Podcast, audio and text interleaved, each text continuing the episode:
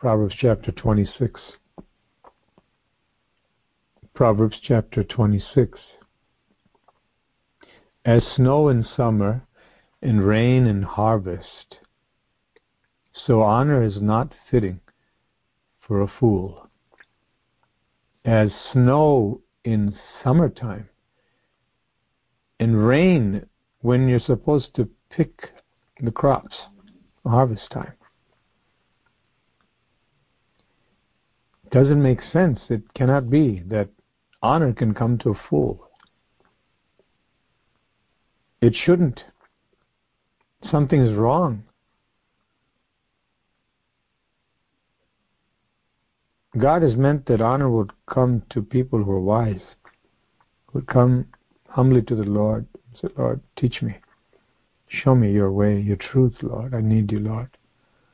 Oh, Jesus, you are life. I must eat your flesh and drink your blood.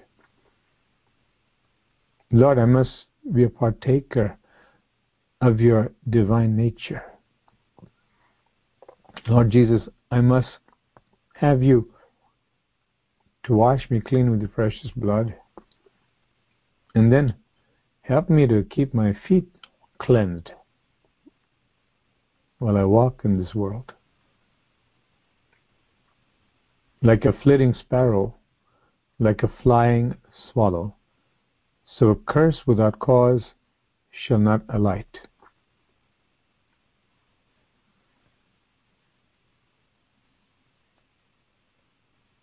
In the New King James Version, it's written thus. In the New Living Translation, it says, like a fluttering sparrow or darting swallow, an undeserved curse will not land on its intended victim. It's a wandering that happens with no purpose. And so the curse that is undeserved will not attach itself to the righteous. Afflictions may come, fiery darts may come, but a curse won't come. Balaam tried to curse the people of God.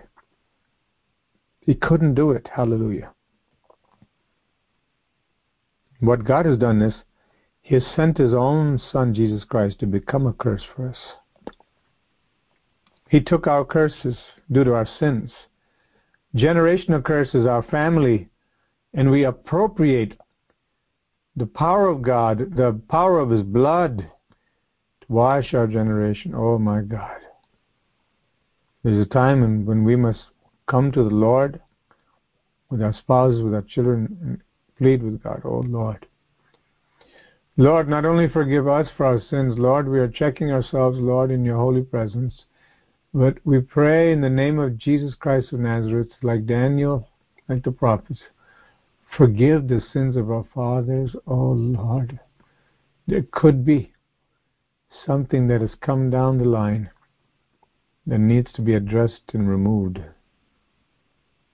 The curse on the whole of sin has been broken by Jesus Christ over our lives. But within that, there is spiritual warfare and discernment that God gives that the sins of the forefathers, there may be some resultant difficulty out of that rebellion that has affected us, and we have to come and fall on our face. Say, Lord, please forgive our forefathers. Forgive us, our generation, Lord, for anything we've done. Some things we won't know. We can never go wrong if we come humbly before the Lord and say, Lord, please forgive our sins and the sins of our fathers, our forefathers. Forgive us, Lord. In the Bible, we see that God holds things against generations for the sins of the fathers. Not that He wants to mete out unjustly punishment for the righteous, the people who repented, But he wants to resolve something and he leads the righteous to come on behalf of even the deceased and say, Lord, please forgive us. And as we grow closer to the Lord and as we investigate these things, God can reveal to us certain things that we did not know. When it's known, we can confess it, and even if it's not known, we can come to God and say, Lord, you know. All we're asking is, Lord, please, Lord, for Jesus' sake, forgive our forefathers' sins, Lord, that it may not come and affect us, not children. But a curse causeless shall not come to rest upon the righteous. God is in the process of removing everything that does not belong. Isn't that right? When Jesus comes, dies on the cross for us, He has died on the cross for us. We appropriate that by faith. We come to the cross. The foot of the cross in 2020, 2021, almost 2,000 years after He died on the cross, and we're able to come one by one across the span of two millennia to receive forgiveness from that one divine act of ultimate sacrifice, where the Lord Jesus not only gave his physical life as a ransom, but he rose for our justification, meeting the requirements of justice of Almighty God against sin. When we get born again, does it follow that automatically our whole house is cleansed? Or is it not true that as we learn the ways of the Lord Jesus Christ and yield ourselves to the Holy Spirit, understand that we're temples of the Holy God, and our houses are supposed to be a sanctuary also, we begin to do what? As born again people, sincere, God begins to uncover things in our homes and things in our activities, our schedule, our attitudes, and there's a complete reworking by the Holy Spirit of things that need to go to the trash. There's a cleansing, there's a sanctification. And so, there's a cleansing in the generational line, the God effects, E F F E C T S, as it reveals to us what we need to do to come and say, Lord, to us belong confusion of face. As Daniel the prophet prayed. An innocent man, a holy man, greatly beloved of God. The angel was sent from the presence of God to go to this one individual, to tell him the divine message right from the throne of God. Oh, greatly beloved man of God, you're loved so much. It wasn't someone telling themselves, I'm so loved, and putting on badges and telling each other. It was God that came and told Daniel through the angel, I love you very, very much. What a consolation. That Daniel had to get on his knees and say, Oh Lord, to us belong confu- our whole people, Lord, confused, my generations, Lord. We have sinned against you, Lord. Forgive us. God is in the process of removing any curses from his people. There's a part we have to play under the umbrella of the removal of the curse of sin. Sanctification is still necessary.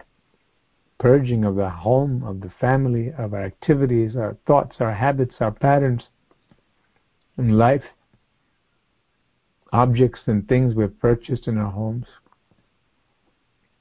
It's the Spirit of God that comes to show us how to appropriate by faith and through prayer the benefits of the cross, the presence of God. What a beautiful life. Even when we discover, I never knew. My grandparents did this, or my great grandparents. I never knew they were doing these things in some cases cultural demonic spirit where they used to throw the infant girls into the river in India. Newborns. How can they do such a thing? Infanticide.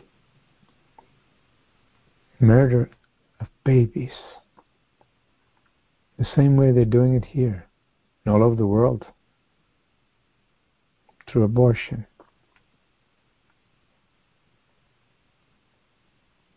Could it be that we need to repent for the sins of our fathers? As we draw near to the Lord, He may reveal some gruesome things that are in our line. It's our great privilege to say, Lord, your mercy endures forever. So I know, I know when I come to you sincerely and humbly, you will forgive me and you won't let anything trickle down physically to my line. Isn't it true that even though Adam was covered by those skins by God Himself. God Himself allowed him to live physically, though death began to work. The entire human race suffered, and there's a repentance that's necessary for us. For what we've inherited from Adam still, as well as repentance for our own sins. But we can be sure in Christ we have absolute freedom. And just as a man who's born again, or a woman, boy or girl, genuinely born again, may struggle with lust,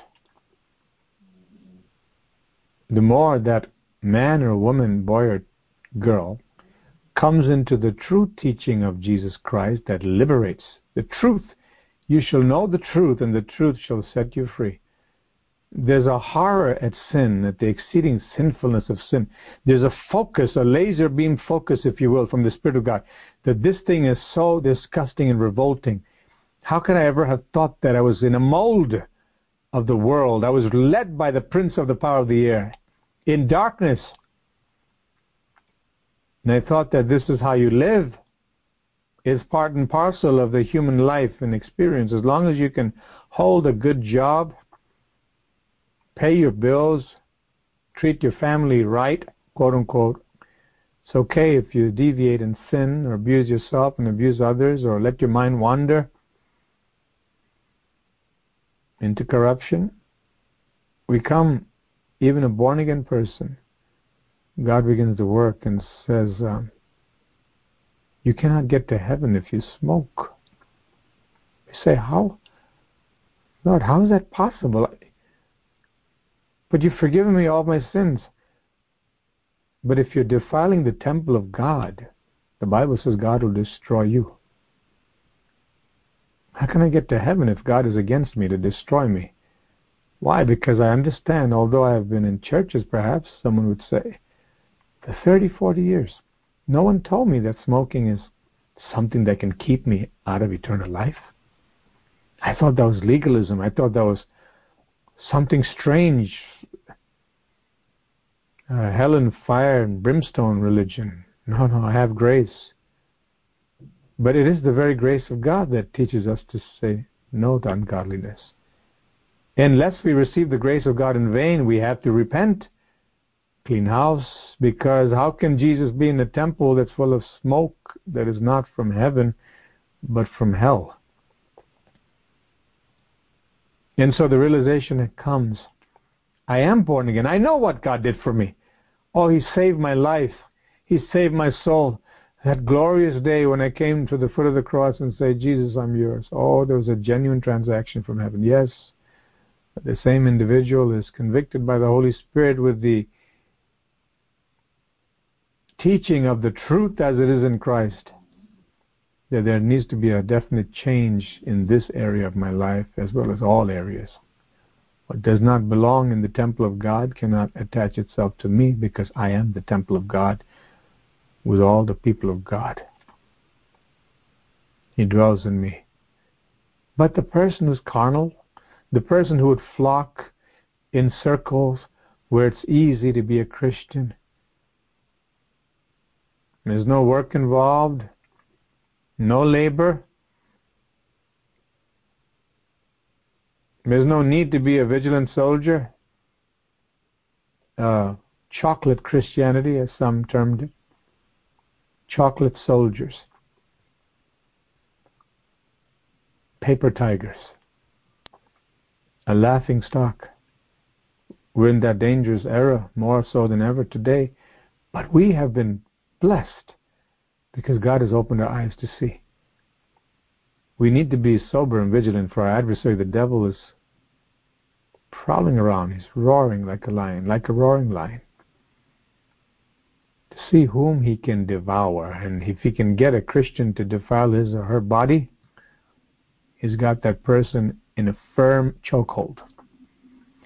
Ah, but the Word of God comes and says, You must not be in bondage. I came to set you free. If you smoke, you're a slave to smoking. That means you're not free. And only the free come into heaven, the liberated. Jesus said, Whoever commits sin is actually a slave of sin. How then can a person who is a slave of sin think that they will be free to go to heaven apart from repentance? To appropriate by faith, by diligent obedience and vigilance, and cast off those chains by the power of God. Say, I'm a free man. I'm the slave of Jesus for life. I'm a bond slave. I'm his servant. I'm his child. Oh, the king of the universe. It's not a servile mentality, cringing in fear all the time. No, I'm his child also, but also I remember he's Almighty God. What he says I will do with a genuine fear of God and love of God. That's the authentic Christian life. A person who's watching pornography even for a second, even for a second,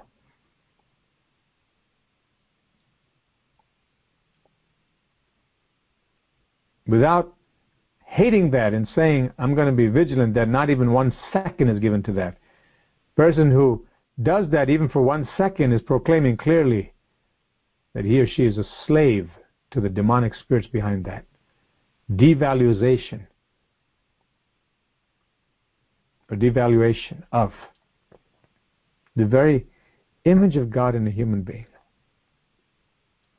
There are these moments of light that even heathen people have by the grace of God, sitting there, maybe in a prison cell, maybe sitting in their cars. You know what I'm doing is disgusting.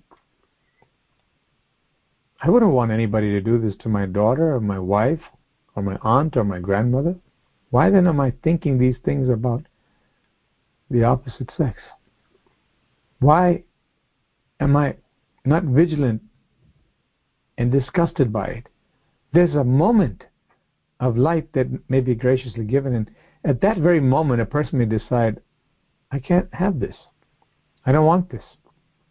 Even a heathen person can decide, I don't want any part of this. By the grace of God, still, they can make a decision, such as I've heard people who, didn't know God make a decision. Drinking and drinking. Even young men I've heard in their 20s sitting in a car and thinking about a three or four year old child and thinking, I don't want my son to grow up watching his dad drink and imitate me like I did. Right then and there, renounce that drinking. How awesome the grace of God is. And then the person has a choice. When God enlightens them further with the gospel, I'm going to follow the Savior who gave me grace. I didn't, I didn't know him, but he was helping me. It was his grace, after all, that helped me to exercise the will to do the right thing. But now I see, even if I can pick out the symptomatic results of sin, such as drinking, smoking, lying, lusting, after immoral things, and doing all kinds of thievery, I can go on for a, a lifetime trying to pick out the symptoms of the disease. I want the disease to go. I've got to get to the great physician. Hallelujah. Oh, there are people in other religions, they don't know how to get free. No one can be free apart from those in the Christian religion, the true religion. Which means person who's come to the foot of the cross and said, Lord, I surrender all to the one who died on the cross for me. Nobody did that for me, not Muhammad, not Buddha, not Confucius. No one. No one could, even if they wanted to, the Bible says. Even if a man wanted to die, a righteous man, for another, he can't do it. He may try, but he can't save his brother. Only the blood of the Lamb. God has called us to be a holy people. No curse will attach itself to us. Hallelujah. A whip for the horse, a bridle for the donkey, and a rod for the backs of fools. A whip for the horse. Why? The tremendously fearsome and muscular creature is capable of hurting very badly and even causing death for human beings. The powerful kick. Horses were used to rush into battle, fierce. Such speed and fearlessness. But a whip is required to keep that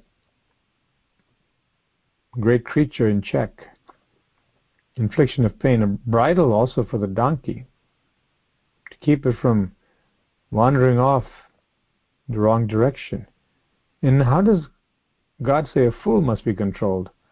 With pain, a rod. It's the mercy of God when a person is rebelling against God, God allows pain to come, and with David they can say, I went astray. Lord, I went astray before I was afflicted, but now I'm back by your grace. Thank you, Lord. Don't answer a fool according to his folly.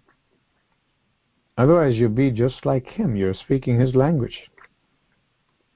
He vents something, he says something to provoke, and you answer him in like. Don't do that. Be different. Otherwise, you'll show that you are just like him. then again, it says, Answer fool according to his folly, lest he be wise in his own eyes and is conceited, thinking that nobody's answering me. I guess I'm wise. There's a point in which we have to speak up. Verses 4 and 5 require the leading of the Holy Spirit truly to know when to speak, to whom to speak, and what to speak. When you follow the Lord Jesus Christ, He knew exactly who to speak to, when to speak, and how to speak. You don't find Him speaking the same way to everyone. Hallelujah. Jesus Christ was a man filled with the Holy Spirit. When he was baptized, the Spirit of God descended upon him in bodily form like a dove. After the temptation, he went forth in the power of the Spirit, and his fame spread abroad. We need the Holy Spirit. Just as God in flesh, Jesus Christ, needed to go through the process, he is our ultimate example. You said, Lord, I can pick out verses, I can do this or that, but it's only when I come and fall before you, Lord, on my face every day and say, Father, teach me, Father, show me. Oh, Lord, no matter how much I learn, no matter how many advances I make in spiritual progress in the Christian life, and how many wonder filled moments of discovering your deeper truths after all, I'm a little child. I need my Father to continually nurture me, teach me, show me how to walk. That person will be given the power of the Holy Spirit when we seek the Holy Spirit to guide our actions, our thoughts, our words. We need Him. Because at any given moment, any one of us can go astray off the path and say something or think something or do something that is not keeping in step with the Holy Spirit. But if I continually cry to the Lord, as I continually respond to the light He's shown me, what He's already told me to do, I, am doing. And with that, only with that, I cry with humility, Father, show me, help me, be with me, Lord, in everything I do, think, and say. That person will be led by the Holy Spirit, proving that they are truly the son or daughter of God. As many as are led by the Holy Spirit, they are the children of God. The Bible says in Romans. Praise be to God. May God help us to know that no curse can ever come to rest upon us if we appropriate by faith and humility and cry out to God to forgive us, not only us, our immediate family, but our generation, for things that we perhaps don't even know. And things we know, we definitely need to bring that up and say, Lord, forgive us. Our fathers. For what they did to each other, to relatives, to strangers, for the oppression they exercised over others, for all the sins, O oh Lord. Please forgive our generation. I'm from that stock, even though I've been grafted into the vine, and I'm part of the true vine, the Lord Jesus Christ. I need to take care of business with my generations at the foot of the cross. And Lord, help me not to be like the horse or the donkey, the mule, that continually needs to be given pain in order to keep it in line. I don't want to be that way, Lord. I want to be what you desire, the words that you speak, let that be the discipline to keep me in the righteous path so that I don't need unnecessary chastening. God is the best parent. He does not willingly afflict, the Bible says. He's not someone that says everybody needs a spanking. We all must go through the valleys and the trials. Ye must enter the kingdom of God through much tribulation, the Bible says. We must go through pain, but that pain should not be because of disobedience. As we continue to listen carefully to the Word of God, and we continue to teach our families the Word of God, the fear of God, the genuine love of God, which is to keep His commandments. It's a remarkable joy, clearance in our consciences, affinity, affection, and assurance of heaven that comes from heaven. That we can know God loves me so much. He's leading me step by step. I and my family are headed for the celestial city. We're on our way to heaven. There's no room for ugly carnality and vying and competition and gossip and smart words when we speak to relatives and others. Words that are calculated to show other people, even relatives and friends and neighbors and coworkers that I'm smart, but rather a humility, a gentleness, a forbearance and forgiveness. And the nature of Jesus may be seen in and through us. We're meant to be free.